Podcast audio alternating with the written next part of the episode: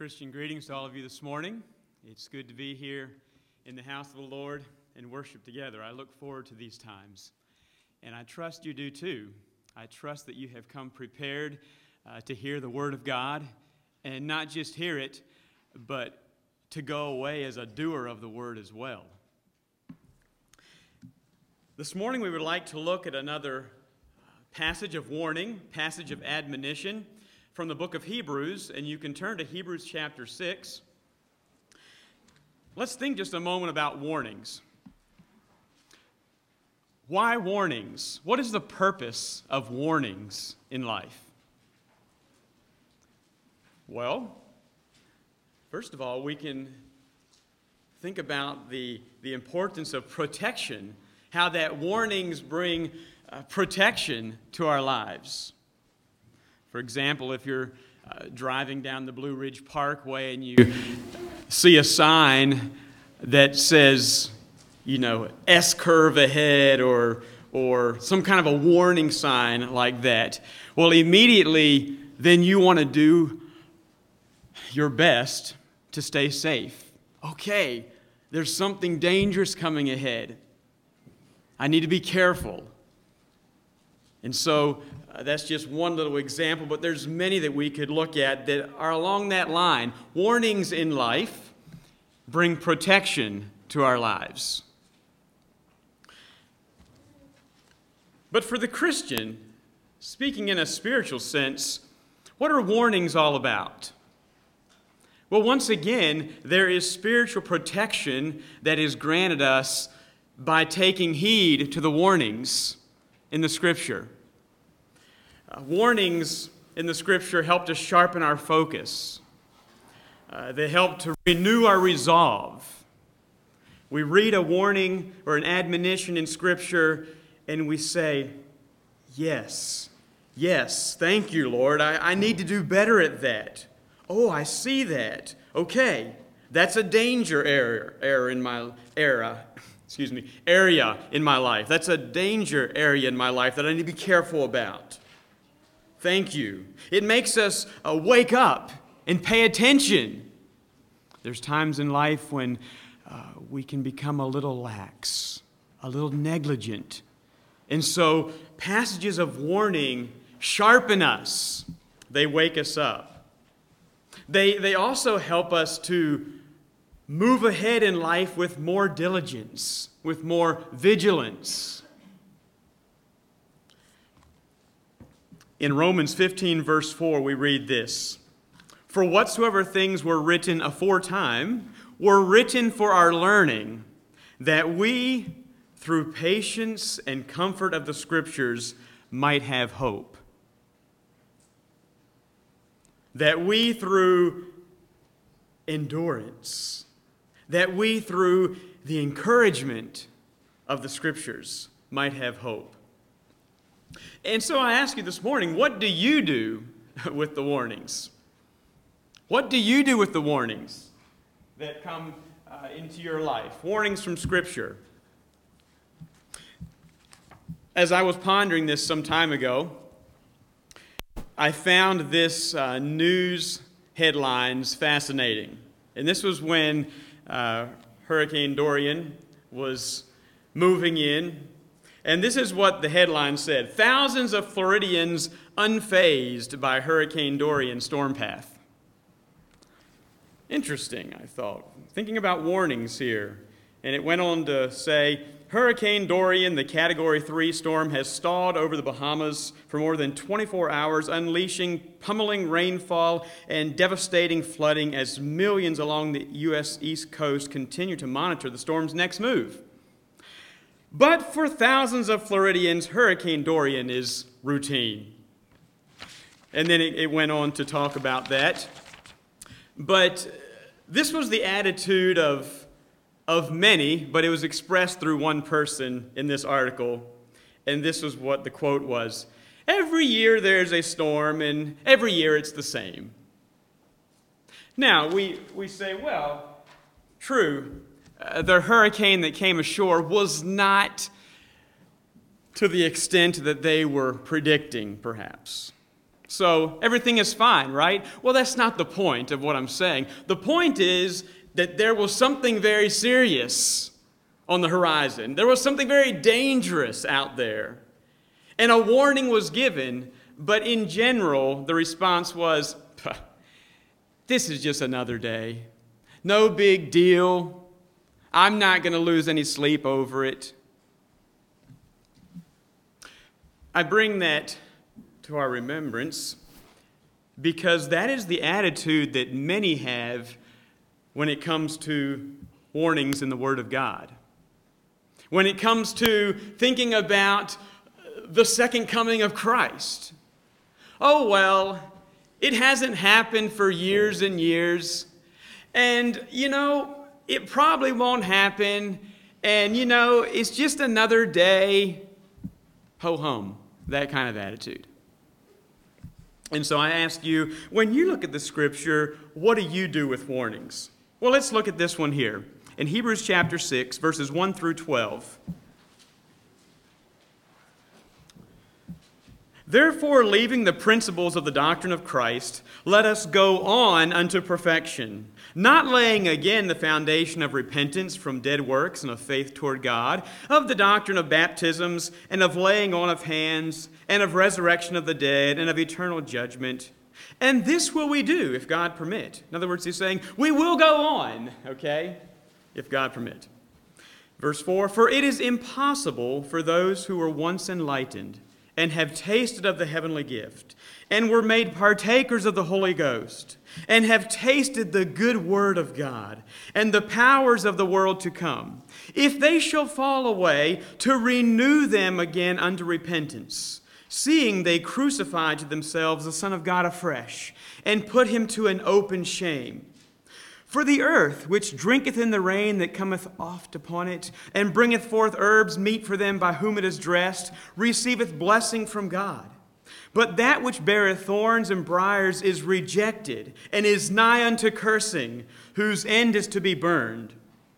But, beloved, we are persuaded better things of you, and things that accompany salvation, though we thus speak.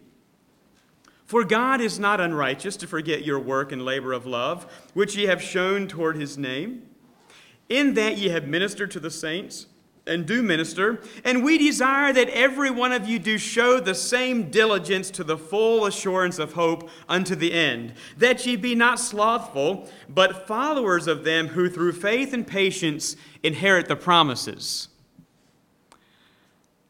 Okay a heavy passage here we're looking at this morning. I've entitled this message, An Impossible Situation. An Impossible Situation. Now, if there is one thing that has made this passage difficult, uh, that has made this passage a stumbling block, that has made this passage even unbelievable to many people over the years. It is the word impossible. Impossible. It's a very strong word. It's a word that uh, we try to teach our children don't say words like that. You know, don't say words like never, always, impossible, don't use words like that because, you know, after all, uh, with God, all things are possible. and, and we, we don't like words like that. And so we read this passage, and here we read that it is impossible, it is impossible to renew these people to repentance. And we're like, we must just not understand it. And yet, the Hebrew writer clearly spells out a situation here that is impossible. And of all things, it has to do with salvation. And it's for this very reason that many have bent and twisted this passage uh, to fit into their own preconceived ideas. Because they look at this and they say, well, but it, it's not possible that that true Christians can fall away. Huh. Hmm. So maybe it must mean something else. And so they bend and twist it to fit into what they think it must mean. But I have a few questions for us here as, as we get into this message. Do you think this passage was meant to be confusing? Do you think that the Hebrew writer was trying to trip up the readers by using a strong word like impossible? Is it possible to understand the original intent here? Is it?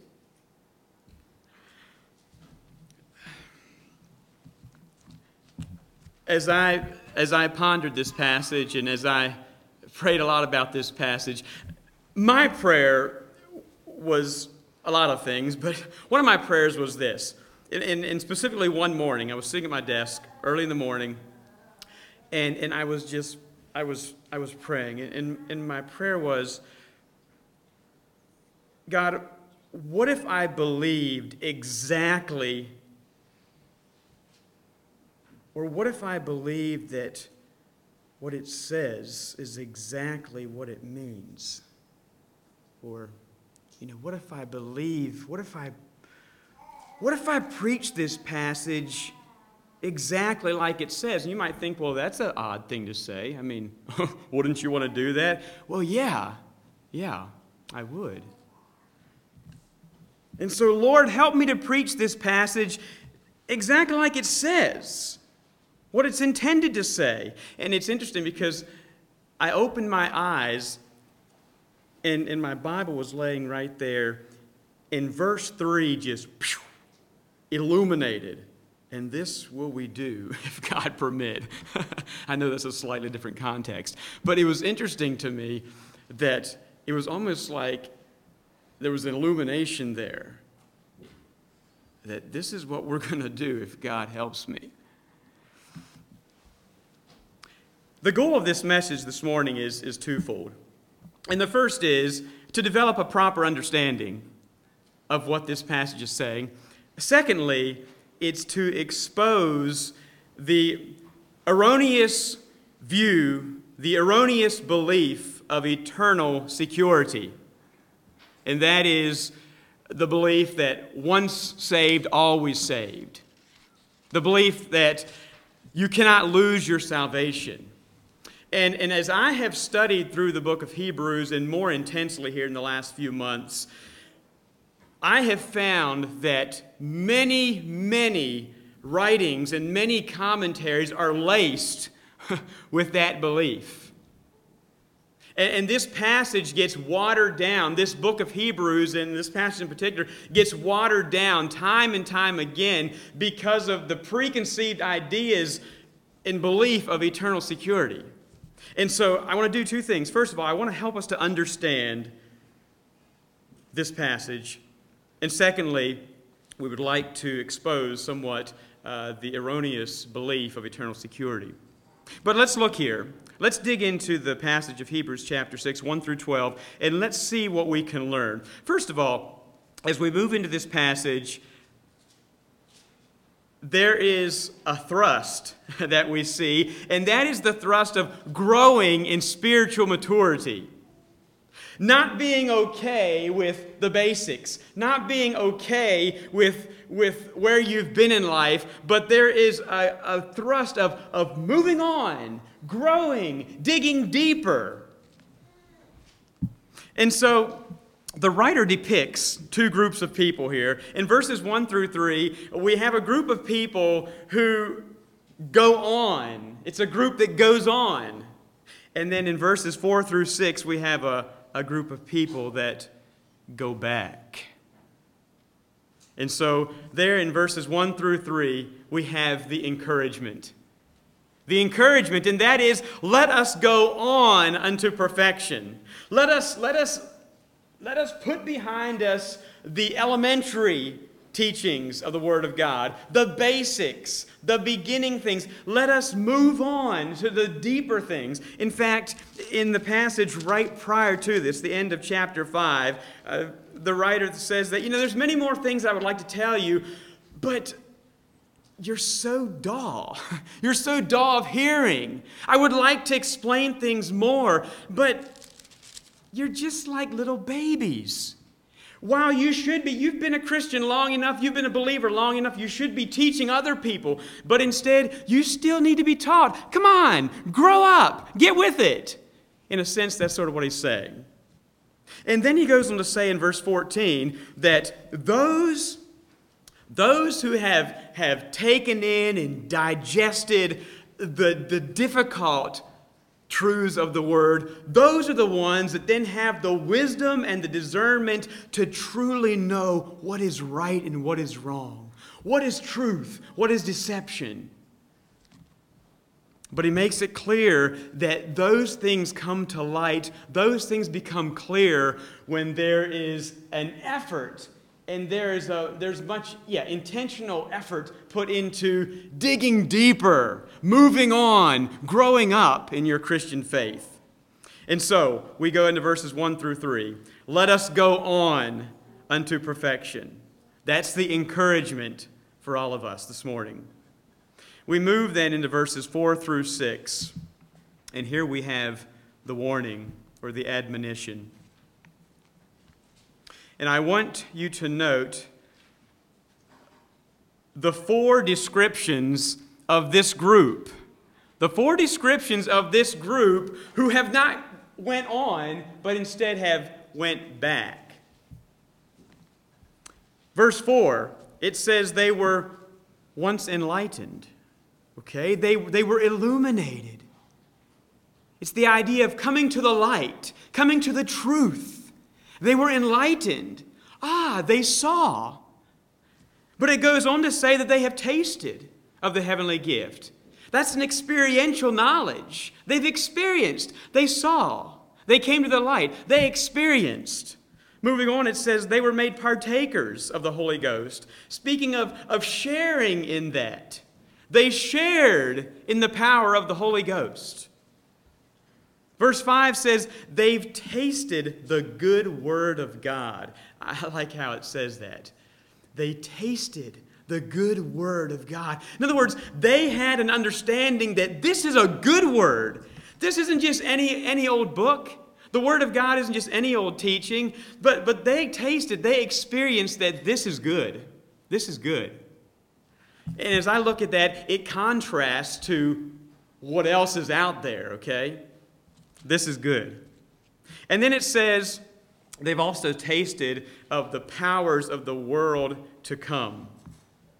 Now, I want you to note that these see I want us to I want us to to to develop a proper understanding of this passage in various ways, but one of the ways is by simply looking at the wording itself. Um, maybe in if you take Greek class, they might would refer to it as we're going to look at the hermeneutics of this, okay? And I don't know a lot of Greek, but I've studied a little bit, and I've studied it more as I've looked at this passage here. But by looking at the wording itself, it gives us, it sheds light on what is being said here, what is the original intent. And so I want you to note that that these descriptions that we find, these descriptions of this group who have went back, are in the past tense, okay? Or in the Greek, it would be called the aorist, the aorist tense. In other words, it's action that has happened in the past. And so it says that they were once enlightened. They did taste, they have tasted. They were made partakers. They have tasted. They have tasted. Action that has happened in the past. And so if you imagine, you can imagine a timeline here. So this is where they were. They have experienced this. And now, on down the timeline is where we are currently with this group. So we see what has happened in the past. We see their life in the past, those who have experienced this. But as we move on, we see in verse 6 that something has changed. Something has changed. Now, I want us to note two other things in verse 6 that have to do with the wording itself. Verse 6 begins by saying, If they shall fall away. Now, in studying the Greek, it is my understanding that the word if was not a part of the original Greek. That's not there. That was, that was added in there later. The original Greek reads it this way and having fallen away. Okay? It fits into the same past tense, it fits into the same Greek aorist form. They've done this, they've experienced this, they've experienced this, and they have fallen away. Having fallen away, we go on to read that it is impossible to renew them again unto repentance, but it doesn't end there. It doesn't end there. It says, Seeing they crucify to themselves the Son of God afresh and have put him to an open shame. And here, it changes, the wording changes from a past situation, a past tense, to what is happening currently. And that word seeing could more accurately be rendered while. Think about it that way. Having fallen away, to renew them again unto repentance while they crucify to themselves the Son of God afresh and put him to an open shame. And so the wording there of crucify and put him, those actions are in the current. They speak of an ongoing way of life. Okay? So they had experienced. They had, they had experienced the power of God. They had tasted of the good word. But now, having fallen away, it says it is impossible to renew them again unto repentance, unto repentance while they are living this way, while this is their current way of life. It speaks of a willful, of a deliberate attitude of life. Why? It says, Why is it impossible? And I'll ask you that. Why is it impossible? Repentance speaks of a change of mind. When you repent, it's not just doing it another way, but it starts with a change of mind. You change your mind on a certain situation, you repent of that. What is impossible? Well, it's impossible to change their mind while they are deliberately, willfully living that way. Why? Why? Because of their current deliberate rejection of the one and only way. And I want you to consider that for a moment. Dear people, there is only one way to be saved from your sins. There is only one way. And, you, and when you reject that one and only way, when that is your attitude of life, that I reject that, it is impossible for you to be saved while you are in that way of life. Uh, think about it in, in this way think of a drowning man out in the middle of a pond, lake, ocean, wherever. He is all alone, and he is clinging to a piece of driftwood clinging for his life. But if he were to say, Oh, fooey with that, fooey with that piece of driftwood, it would be impossible for him to be saved. You understand what I'm saying? Or think of a person who is sick, and there is one medicine that can bring healing, and he says, You know what? I don't care for that kind of medicine. I'd rather have something else. You see, it is impossible for him to become healed, rejecting that one and only cure.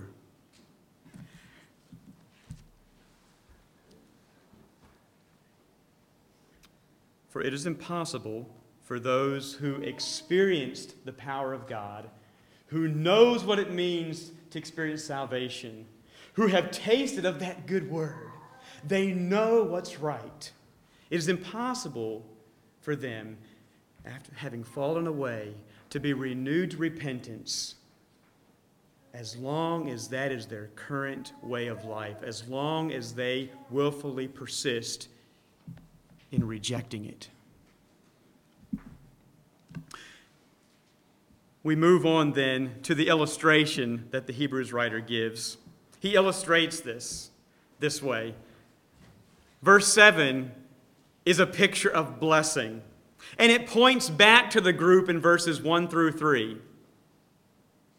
The group in 1 through 3, they're the ones that are moving on. Come on, let's move on to perfection. Let's do it. Let's keep digging deeper, okay? That's the group. And verse, verse 7 speaks of them. It says, For the earth which drinketh in the rain that cometh oft upon it, and bringeth forth herbs meet for them by whom it is dressed, receives blessing from God. Okay, now think of, think of, of the rain here being the truth of God's word, okay, in our spiritual life. And it's saying the person who sees and takes and hears the word of God and, and they say, I need that. Oh, yes. And they put it to place in their life, they put it to practice. It says that kind of a person receives the blessing that God intended, okay? They receive the blessing. But look at the opposite in verse 8. This here speaks of cursing, and this is pointing back to the group in verses 4 through 6. The group who has gone back, they have fallen away.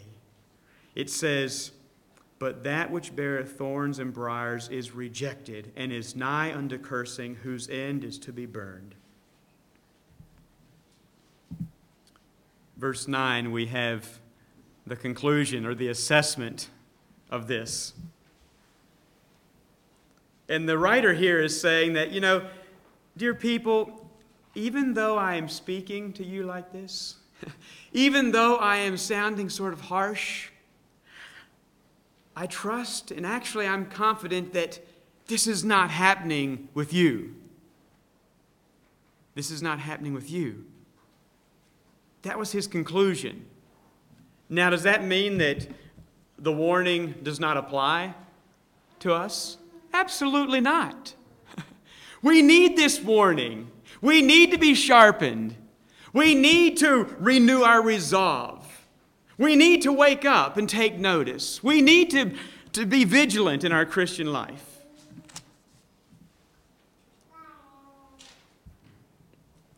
But as he was writing, he's saying, Dear people, I'm persuaded of better things. This is the, the book of better things, is it not, Hebrews? And he's saying, I'm persuaded of better things of you, things that accompany salvation, even though we speak this way. And then I want us to note the application here in verses 10 through 12. And this passage ends with the same thrust that it began with, and that is keep growing in spiritual maturity. Keep growing. Don't settle for, for where you began. Don't say, oh, I'm saved now. Everything's good. I've made that confession of faith. Don't just be okay with that, but keep digging deeper. Keep moving on. And so, here in the last few verses, we have the same. Verse 11 we desire that every one of you do show the same diligence to the full assurance of hope unto the end. Don't be slothful, don't be lazy in your Christian life, but be followers of them who through faith and patience inherit the promise. And that speaks of endurance. I want you to be followers of those who inherited the promises that God gave them by enduring, okay? They endured and received that as their reward. Spiritual growth is the surest way to prevent falling away. Spiritual growth is the surest way to prevent falling away. Now, I want us to think for just a moment. We talked about Abraham a bit in our, in our Sunday school lesson this morning. Abraham was a man of faith. But the story of Abraham is an analogy of our Christian journey today. Now, God called Abraham out of Ur of the Chaldees, And we can look at that as that was his old life. God called him out of that. And, and God said, Abraham, I've got a promise for you. And Abraham went in faith. The Bible says that Abraham didn't know where he was going, but he believed God by faith, and he got out of there and he started journeying. Now, along that journey of life, do you think Abraham had the choice to turn around and go back to Ur of the Chaldees? You know, that was, that was a comfortable place. That was a great place. That was a very prosperous place. Yes, he could have turned around. He could have went back to what was familiar. He could have went back to what felt good. He could have went back to what seemed to be the safe place to be. He could have. But he didn't. He kept journeying on. He kept journeying on. And yes, he slipped along the way. He sinned different times along the way. But he didn't turn around and go back. He kept journeying on. And through his journey onward, as he pursued, as he was diligent, as he kept walking by faith, he claimed his reward. I say that little story is just simply an analogy of our Christian journey today. We keep pressing on. It is absolutely crucial. This thing of diligence is absolutely crucial to gaining the promise, to receiving the reward that God has for us in life. Now, as I have studied the Bible and as I have pondered my own personal life, and as I have observed the experiences of others, I have come to firmly believe that, first of all, true Christians can fall away. And secondly, a lifestyle of diligence is necessary to receiving your reward. And so I would like to, to expose uh, this erroneous belief of eternal security in the following ways. And this is not exhaustive at all, but it's just some things that the Spirit has brought to me. One is by another passage here in Hebrews, Hebrews chapter 10. And, and, and, there's, there's plenty of places in Hebrews that speaks of this as well. But Hebrews chapter 10 gives commentary and gives validity to this. So that's one. Another place is uh, I would like to expose this, this false belief with the words of Jesus. Another is uh, with the testimony of our conscience.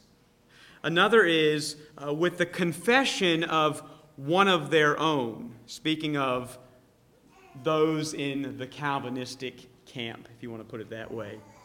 And then lastly, with the words of the Apostle Peter. And so we have a little ground to cover, but we won't um, make a whole lot of comment, but I would like to share a few of these things. Now, as I have spent time studying the book of Hebrews, I have been reminded once again that there are some huge doctrinal differences that separate us from the mainstream evangelical teachings.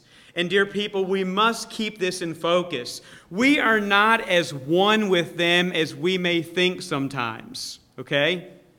In a day when, when um, study helps are very easy to access, I warn you to be careful we are not as, as close to them as we may think. Now, just in, in my recent studies, I have noticed uh, the teaching of three highly acclaimed uh, teachers, preachers, writers uh, within the mainstream evangelical circle. I have, I have noticed three of them in their teaching. Two of them make it loud and clear that your salvation cannot be lost regardless. And I could share their names. You would recognize their names. I will not. But two of them make it very loud and clear that you cannot lose your salvation. Uh, the third one I will simply quote. And, and this was some writing, um, some, some rather recent writing, um, speaking specifically of the book of Hebrews, but this is what he says. While there is some stern language in some of these passages, it is my understanding that none of these exhortations threatens the reader by suggesting that he may lose his salvation. If he persists in defying God's word, he may lose his life. Okay? That's a little difficult to understand completely, but moving on to another one, he says, Believers who doubt God's word and rebel against him do not miss heaven, but they do miss out on the blessings of their inheritance today, and they must suffer the chastening hand of God. You understand what I'm saying? They, they take the word of God and, and they muddy it. And all of a sudden you start pondering. You know, so, so for, the, for the young reader, or for the young Christian, or for those who are not very discerning, they read that and they're like, well, cool. That sounds pretty nice. I mean, yeah, yeah, why not? But, dear people, that way of thought is not consistent with the tenor of Scripture. Nor is it consistent with just simply the reality of our human nature. Uh, one of the things that I have to ask is, is what benefit does such a belief have to them? How does this kind of belief encourage their following to grow in Christ likeness? And for what purpose do they really believe this? Uh, we can certainly see the effect that it has had on their following. It's, it's such that the doctrine of pure and holy living uh, has largely been lost or, or perhaps been thrown away because you see, it's not necessary. It's really not necessary. Well, let's consider a few of these things. Uh, turn to Hebrews chapter 10. He- Hebrews chapter 10. And I want to look here at a passage that somewhat parallels Hebrews 6. But starting at verse 26 of Hebrews 10, we read this. For if we sin willfully after that we have received the knowledge of the truth, and there that, that phrase, for if we sin willfully, once again, the wording there in the Greek speaks of an ongoing, continual process. That is now the way of life, okay? For if we sin willfully after we have received the, the knowledge of the truth, there remaineth no more sacrifice for sins, but a certain fearful looking for of judgment and fiery indignation, which shall devour the adversaries. He that despised Moses' law died without mercy under two or three witnesses. Of how much sorer punishment, suppose ye, shall he be thought worthy, who hath trodden under foot the Son of God, and hath counted the blood of the covenant wherewith he was sanctified an unholy thing?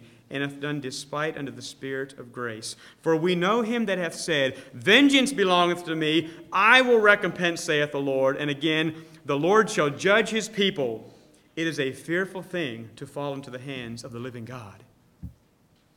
Now, as I read this passage, it becomes obvious to me that it's speaking of people who had experienced the truth. They had experienced the power of God. In fact, it says there in verse, in verse uh, 29, it says, who hath trodden under the, who hath trodden underfoot the Son of God and counted the blood of the covenant wherewith he was sanctified. Okay, it speaks of an, of an action that had taken place. But now they are rejecting that. They are now living a life of willful disobedience rejection.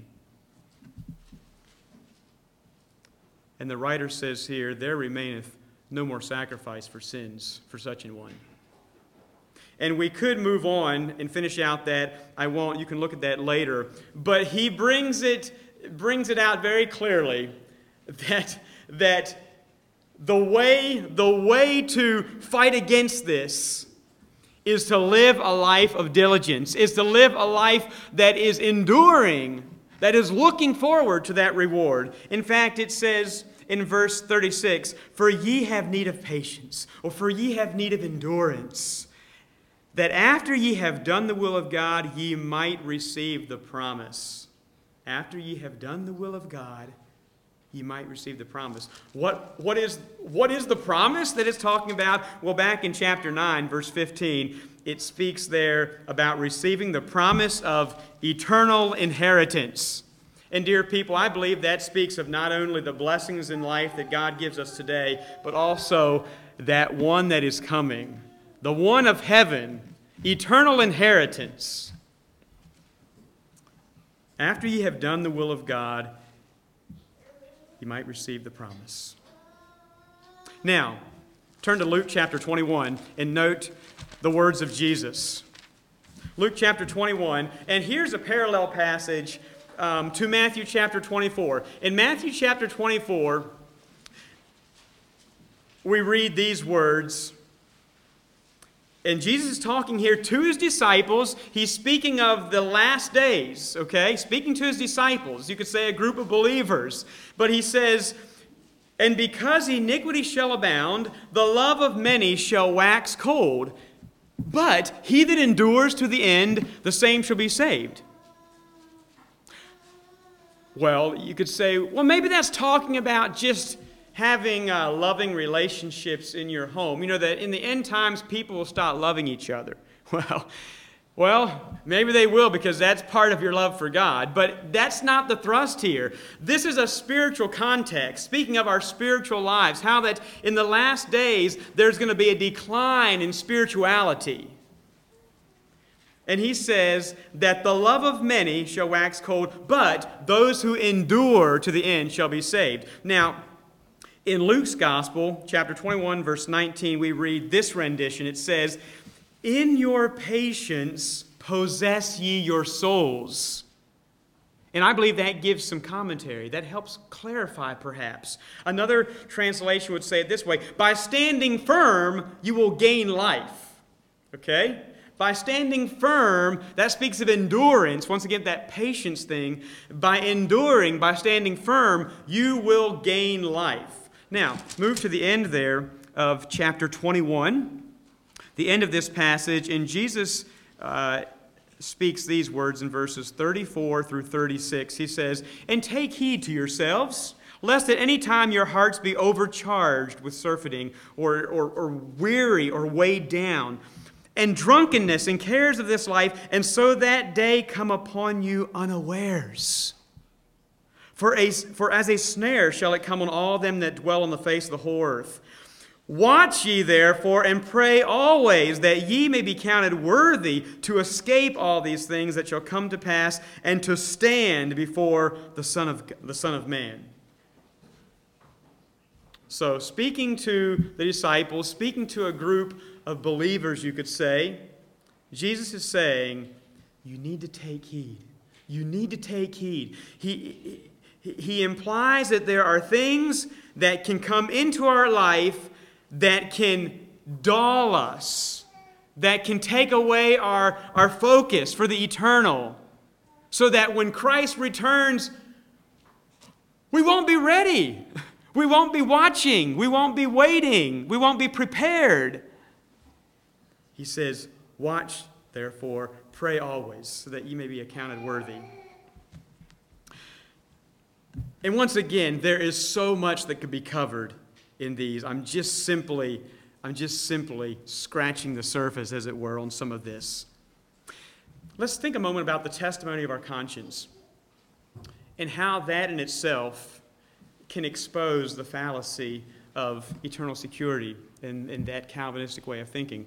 But the testimony of our conscience. A couple times a year, we ask in a very formal kind of way do you have peace with God? Do you have peace with God? Uh, why, do we, why do we ask that? And I trust that you're asking yourself that a whole lot more than just twice a year. But do you have peace with God? See, the, the truth is that question is an indicator of our spiritual health. It's an indicator of our spiritual health.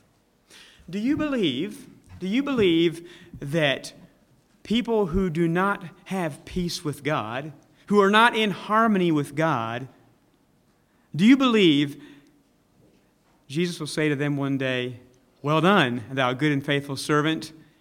enter thou into the joy of thy Lord. What do you think his response will be for those who are not living their life in harmony with the teachings of Jesus? Will he say, Well, I, this is the way I intended you to, to, for you to live, and, and you sort of came halfway. I wish you would have come further, but good job. Come on in. Doesn't seem to be consistent with the Bible that I read. Doesn't seem to be consistent with God is, what God is calling for through the, through the truth of Scripture. But I say the testimony of our conscience. And the reason I, I say this is because here, just in the recent past, I met one evening with a young man who was struggling severely in his Christian life. A young man who had, who had come to the Lord some years ago and had had an experience with the Lord, one that was authentic. And he felt that it, uh, in his life. And in the last number of years, it has changed, changed very much. And he was looking for help and didn't know how to find help. And I met with him one night. And as we went through the evening and through the course of the conversation, I asked him at some point, I said, Brother, I said, I said, if, if your life would be required of you tonight, do you know where you would be? Do you know where you would be? And he said, Yeah, yeah. I said, Where? He said, I'd be in hell. I'd be in hell. But you can say, well, wait a minute, wait a minute. He had confessed Jesus Christ as Lord years ago. He had done that. Don't you think, don't you think God knows that? Don't you think God would make some allowance? He knew. He knew where he was. He knew that he once was right with God, and he knew now that he was not right with God. He knew that he wouldn't be going to the place that God promises to believers. And you know in your own life, you know in your own life, and, and I can feel it in my own life, even though I have a sincere desire to walk with the Lord and I'm committed to going all the way, yet I know in my own life that I could fall away because, because my flesh has a bent to sin. I'm saying just simply being honest in, in, in noting the reality of our sinful nature helps us to understand the truth in these situations. We are prone to wonder, as the song says. Lord, we feel it. We are. And therefore, the diligence is necessary. And so I say, even just the testimony of our conscience helps expose the fallacy of once saved, always saved. You're good to go. Hey, not so quick. Not so quick. Be honest with yourself. Where are you? Do you have that peace? Are you in harmony with God's will for your life? And then another I'll mention here is that is a confession of one of their own. And I mentioned this, uh, I mentioned this situation just very briefly back several weeks ago when I was preaching about drift. But I'll, I'll mention just a bit more here, and, and that is uh, this thing of of uh, Joshua Harris. Um, recently, the evangelical world was shocked by the news that best selling author and pastor Joshua Harris uh, not only kissed his wife and family goodbye, his wife of 20 years and three little children, but then what was even more shocking, or perhaps not at that point, was, was that he said goodbye to his faith as well. And, and I'll have to confess, that rattled me. I was absolutely shocked. I have read a good bit of his writings, um, and, and, and my reaction was, this is almost impossible. I mean, really?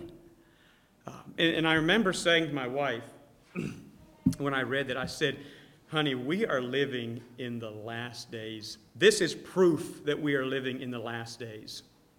The Bible talks about this. The Bible says this is going to happen. But you see, There have been those who have now written in response to his confession. Uh, there have been those who have written, oh, okay, so, so Joshua Harris wasn't really a Christian to start with. You see, they're trying to cover themselves. He wasn't really a Christian anyway. That's not what he said. And I would just like to read briefly what he said about his condition. And this was, this was what he said. He said the information that was left out of our earlier announcement, and that was uh, the divorce from his wife, the information that was left out of our earlier announcement is that I have undergone a massive shift in regard to my faith in Jesus. The popular phrase for this is deconstruction. The biblical phrase is falling away. By all the measurements that I have for defining a Christian, I am not a Christian. Many people tell me that there's a different way to practice faith, and I want to remain open to this, but I'm not there now. I find that to be very revealing. As you consider this thing of eternal security and the group that is saying, oh, once saved, always saved, you can't lose your salvation. And here's a man who, who if he shot it about as straight as you could shoot it. I've read a number of his books. A man who had a true following, a man who was, who was living according to truth as far as I could tell, and was teaching and preaching truth. Somewhat different than us, I understand, but a man who was striving for truth and had a heartbeat for that. And now he's saying, I have fallen away. I'm not there. I say the confession of, of their own helps to expose the fallacy of those beliefs. And then I would like to end with the words of the Apostle Peter. Turn to 2 Peter.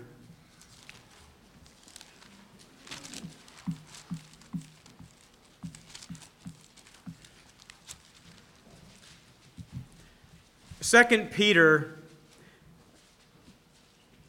chapter 1 starting in verse 4.